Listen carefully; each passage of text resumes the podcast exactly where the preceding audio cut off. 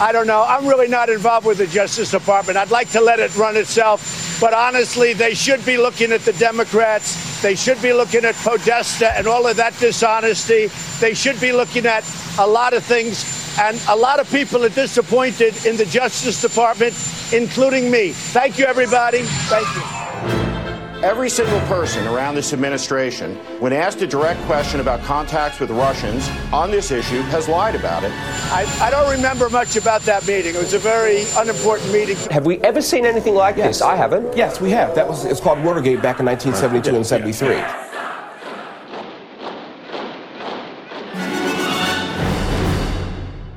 Hello and welcome to Trumpcast, the show about the man who calls the American criminal justice system a laughingstock and a joke. Donald Trump. I'm Jacob Weisberg. And you can see why Trump, as a potential target of Special Prosecutor Robert Mueller, might be saying that. With the president's former campaign manager, Paul Manafort, out on bail and confined to his home pending trial, we're now moving into uncharted territory with the Trump Russia scandal. Or perhaps it's not so uncharted after all. I recently reread All the President's Men, Bob Woodward and Carl Bernstein's story of reporting the Watergate scandal. I also rewatched the movie, which is pretty damn good. The basic scenario of White House scandal from 45 years ago felt pretty familiar. You start with a crime. In 1972, it was a break in to the Democratic National Committee. In 2016, it was a cyber break in to the Democratic National Committee. The president and his aides pass their efforts to undermine democracy off as some kind of rogue operation having nothing to do with them. Meanwhile, their effort to obstruct justice is underway, paying off people who could testify against top officials, promising pardons, and, in both cases, firing prosecutors to try to end the investigation. Week by week, day by day, the leaks continue as the scandal moves closer to the Oval Office. Congressional investigations operate in parallel with a special prosecutor developing criminal charges. The momentum builds until finally impeachment. But how much is Watergate really a guide to Russiagate? I'll be back to ask the historian and Nixonographer David Greenberg. But first, Sarah Huckabee Sanders did an excellent job minimizing the campaign role of George Papadopoulos at a press conference on Monday. It's almost like she was practicing. Trumpcast has gained access to the private recordings of White House lawyers working with Sanders to craft their response in case any other Trump associates find themselves in Mueller's crosshairs. Take a listen. Okay, Sarah, this is just a practice session for how to linguistically distance the president from anyone who agrees to testify against him. We want to minimize that person as much as possible, like you did with Papadopoulos at the press conference, saying, this individual was the member of a volunteer council that met one time over the course of a year. He was not paid by the campaign. That was great. Let's practice minimizing some bigger fish in case they flip against the president. Uh, what, what if you're asked about Jeff Sessions? Right, right. Um, okay. Um, okay. This individual, as we all know, had a small role in the campaign because he is, in fact, very small.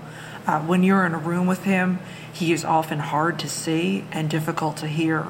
It is well known that the president hates this individual, has always hated him, and never listens to him. Excellent. Uh, what about someone closer to the president, like uh, Eric Trump? Okay, right, Eric Trump. Okay. this individual has been described by the press as the president's son. When this news broke, we asked the president. He said, Eric, who? We showed him multiple pictures, and he furrowed his brow in vague recognition. Look, campaigns have many sons. It is virtually impossible to keep track of all your sons on a campaign. The president barely knows this individual and would describe him as much more of a nephew than a son. Okay, that's very good. Now, I, I hate to do this last one, but how would you distance yourself if you were compelled to testify against the president? Okay, right. me, okay. Um, this individual is me. Uh, my relationship with the president has been much shorter than most other people in his administration. And because I have never, ever actually answered a single question about the president, no direct tie can be made at this time. Wonderful. That, that's really good. We'll keep coming back and doing these. Okay, but you think I always should wear like a fuchsia dress when I make these statements? I think that's great. With like a real distracting sleeve?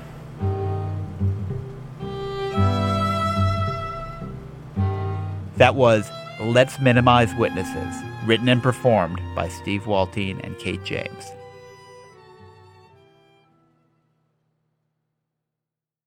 Joining me today is David Greenberg. He's a professor of American history at Rutgers University, and he's the author of books including The Republic of Spin and Nixon's Shadow. David, welcome to the show. Thank you, Jacob. So it's the Nixon's Shadow stuff I wanted to talk to you about today.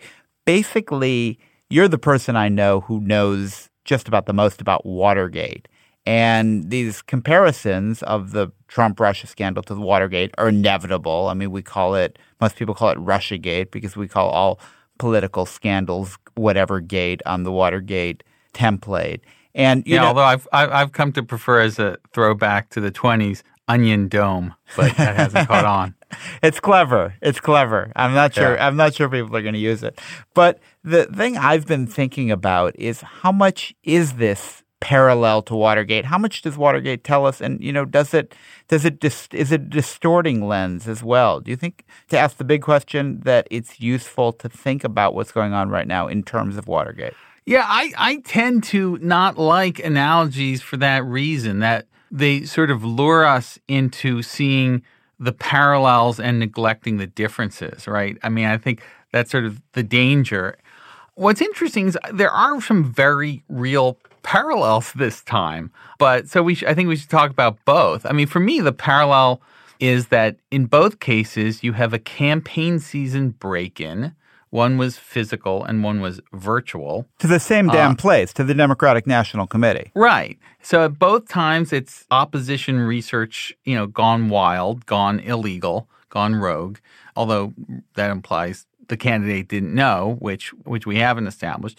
In both cases, it was actually vented quite a bit during the fall campaign and the alarm was sounded, but there was no smoking gun, there was no tying it to Nixon or to Trump.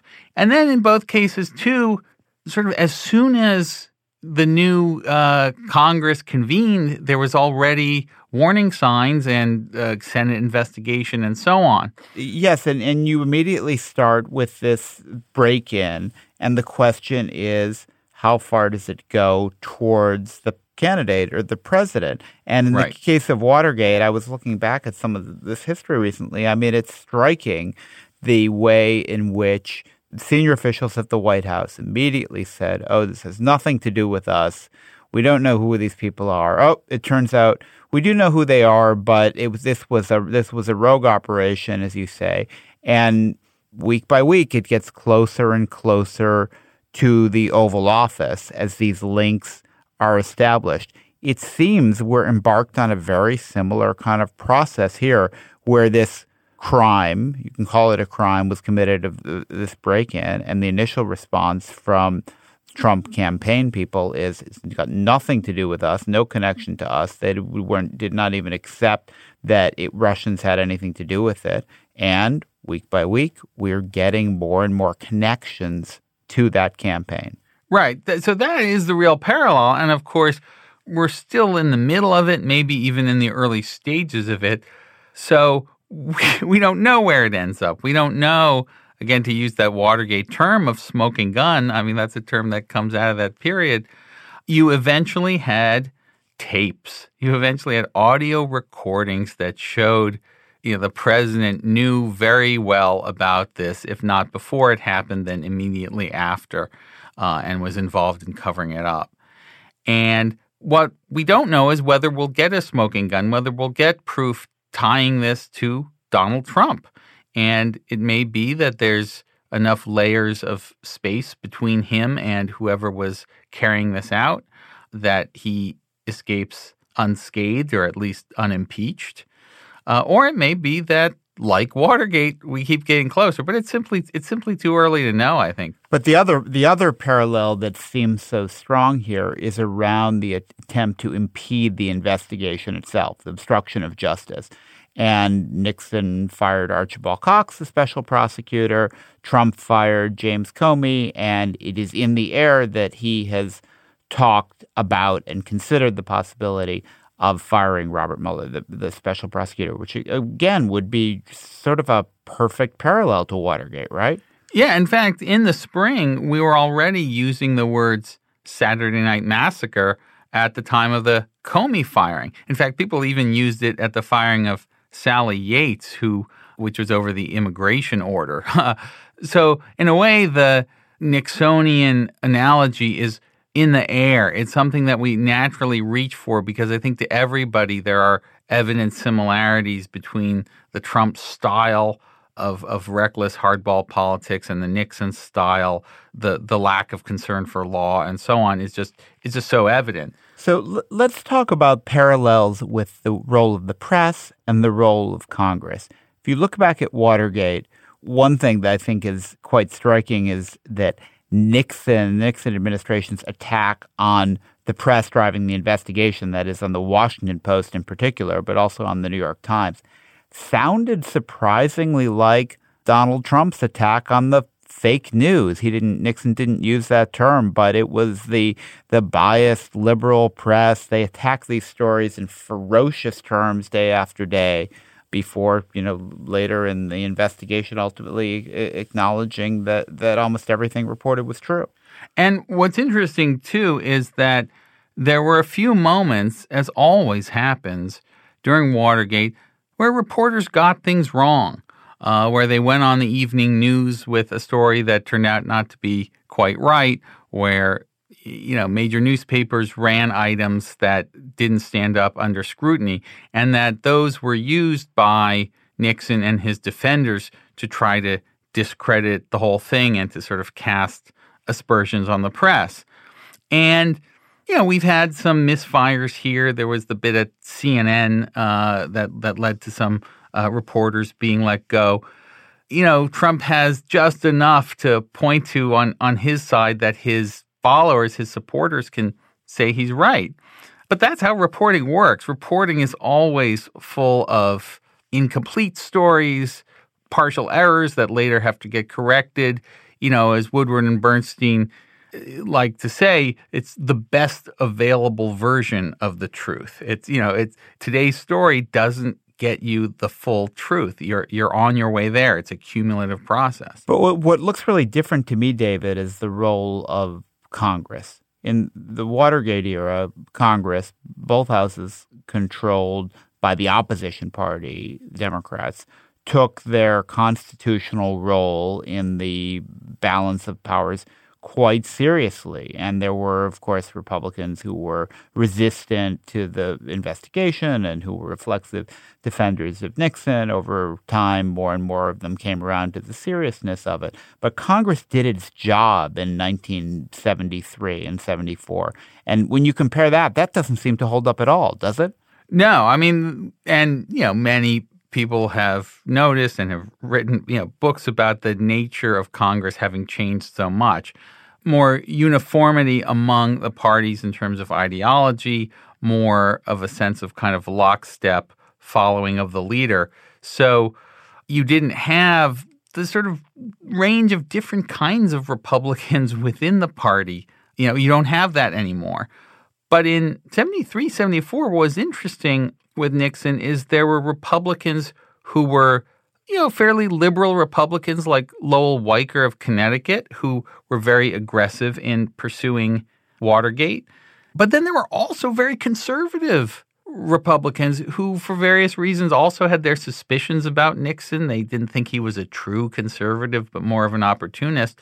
So people like James Buckley, William F. Buckley's brother, uh, who was a senator from New York, was one of the first Republicans to come out for resignation or or impeachment. The other development that was absolutely pivotal to Nixon's downfall was the revelation of the secret taping system in the White House and the tapes eventually, after a court decision, after a court ruling, being made public or or being uh, introduced into evidence in the case. Without the tapes, would Nixon have been impeached? And you need do you think you need an equivalent level of evidentiary proof in this case? Right. So I would say there there are two pieces that we don't have right now. One is the Watergate burglars were arrested and they were put on trial. And one of them, James McCord, then writes a letter to the judge saying we are being paid for our silence. So unless we arrest Guccifer or you know the person who did the hacking and get them to talk, we've lost an important piece of the puzzle, an important parallel. Again, not to say you can't assemble a case without that, but that was an important piece. And then to your question on the tapes, the tapes were clearly decisive in converting the last band of holdouts, especially once the Supreme Court forces Nixon to surrender the tapes to Congress and to the special prosecutor, and it becomes clear what he's been hiding all along. That's really the death knell. So, again, one can imagine the weight of public opinion, the cumulative suspicion, you know, mounting on Nixon, but at least in his own mind, it was knowing that this was on the tapes and knowing everybody was going to hear it on the tapes that persuaded him to resign. So you made a joking reference to uh, Teapot Dome, but are there other scandals, scandals other than Watergate that you think provide insight or relevant comparisons, or just kind of help us get where this might be going? Yeah, that's an interesting question. I mean, most of our big scandals until Watergate were like Teapot Dome, which listeners may not know the details of, but was basically old time corruption. It was selling off, you know, Navy uh, oil yards for money and kickbacks, and you know, changing money, changing hands, uh, that kind of thing. Watergate was different in that it was a scandal of the abuse of executive power. Because Watergate is about cheating in a presidential election. Ironically, right. in Watergate, it was an election that Nixon was poised to win by a huge amount anyway and he sacrificed the presidency in that sense gratuitously. But the larger scandal of Watergate was dirty tricks and the cheating and the financial corruption were so endemic to his political operation that the break in was just the most egregious of many practices that were ongoing in the whole campaign. Right, which is one reason I never like that old pundit chestnut that the cover up is worse than the crime. I mean, certainly the Watergate cover up did Nixon in because he was never directly pinned to the crime. But we shouldn't for a moment think that the crime was itself simply a third rate burglary, as Ron Ziegler, the press secretary, tried to make people believe. I mean, having a burglary at the opposition party's headquarters in search of intelligence is a major crime and, and in and of itself, you know, impeachable. So you know, that's something that gets thrown around a lot. But in this case, I think uh, that underlying crime really shouldn't be ignored. And that's not any different here, is it? I mean, it's the crime and the cover up. I, I think there is what, what some Trump defenders would like you to believe is that you may have the uh, phenomenon of a cover up without a crime, which always presents a dilemma in terms of prosecution when someone commits crimes like lying to the FBI or lying under the oath to save themselves embarrassment, not to prevent de- detection from something that would itself be a criminal offense. But we're not there yet. There's every reason to think that we're dealing with crime and cover up here. Right. I mean, we actually know a crime was committed or multiple crimes of, of hacking and stealing property, electronic property. Um, the question is do we know what the Trump campaign's role was in either encouraging or authorizing those hacks beforehand or sort of actively collaborating with them in order to manipulate the election? So it's easy right now to defend Trump by saying, well, what they're getting Manafort on is unrelated to this. But if indeed the charges, the early charges on Manafort, are leveraged to get more about his connections to the Russians and the hacking, then it starts to look very, very different indeed. So we're dealing again with the question of what did he know and when did he know it. Where do you think it goes from here, David? Do you th- do you think the scenario that'll play out is a, is a Watergate scenario, or should we, we be watching for something very different? To me, the question really will be what can they get from the hackers themselves? And there was a s- small story uh, over the summer. It didn't get a lot of traction that they had one hacker or someone connected to the hackers under questioning. And if they are going to be able to pursue that line of questioning, of getting the people who did the hacking, if they start finding out how the very plans were hatched in the first place, and then from the Russian side, what links were made to Trump, then I think the thing really could start to come together. On the other hand, I'm extremely, um, I think it's extremely unlikely we're going to see impeachment. I think with given that we have a Republican House and that you would need, I think, 19 Republican senators to impeach or to remove Trump from office. You know, okay, Flake, McCain, you know, maybe we could count to five or six, but there's no way you're going to get to 19 unless, you know, unless you had something like the tapes that just were a complete game changer and even Republican voters were starting to change their mind about this thing.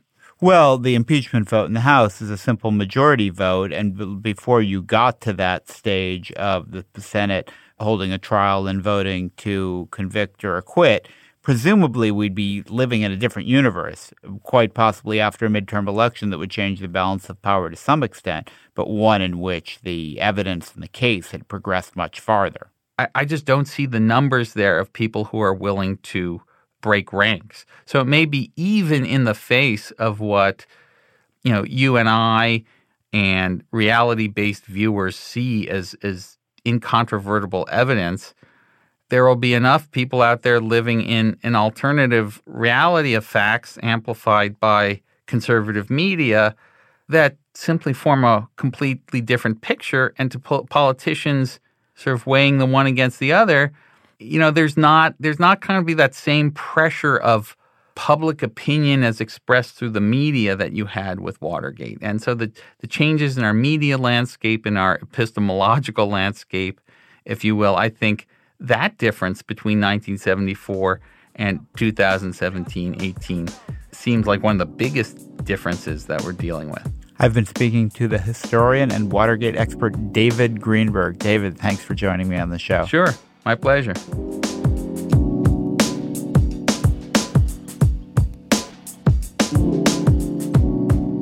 That's it for today's show. Trumpcast was produced by Jason DeLeon. Our sketch was from Steve Waltien and Kate James.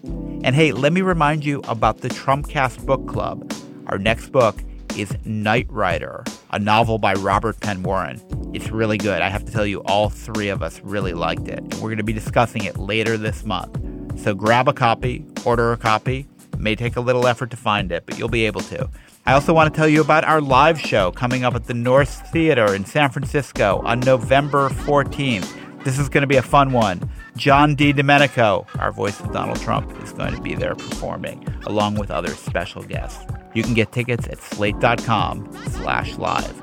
I'm Jacob Weisberg. Thanks for listening to Trumpcast.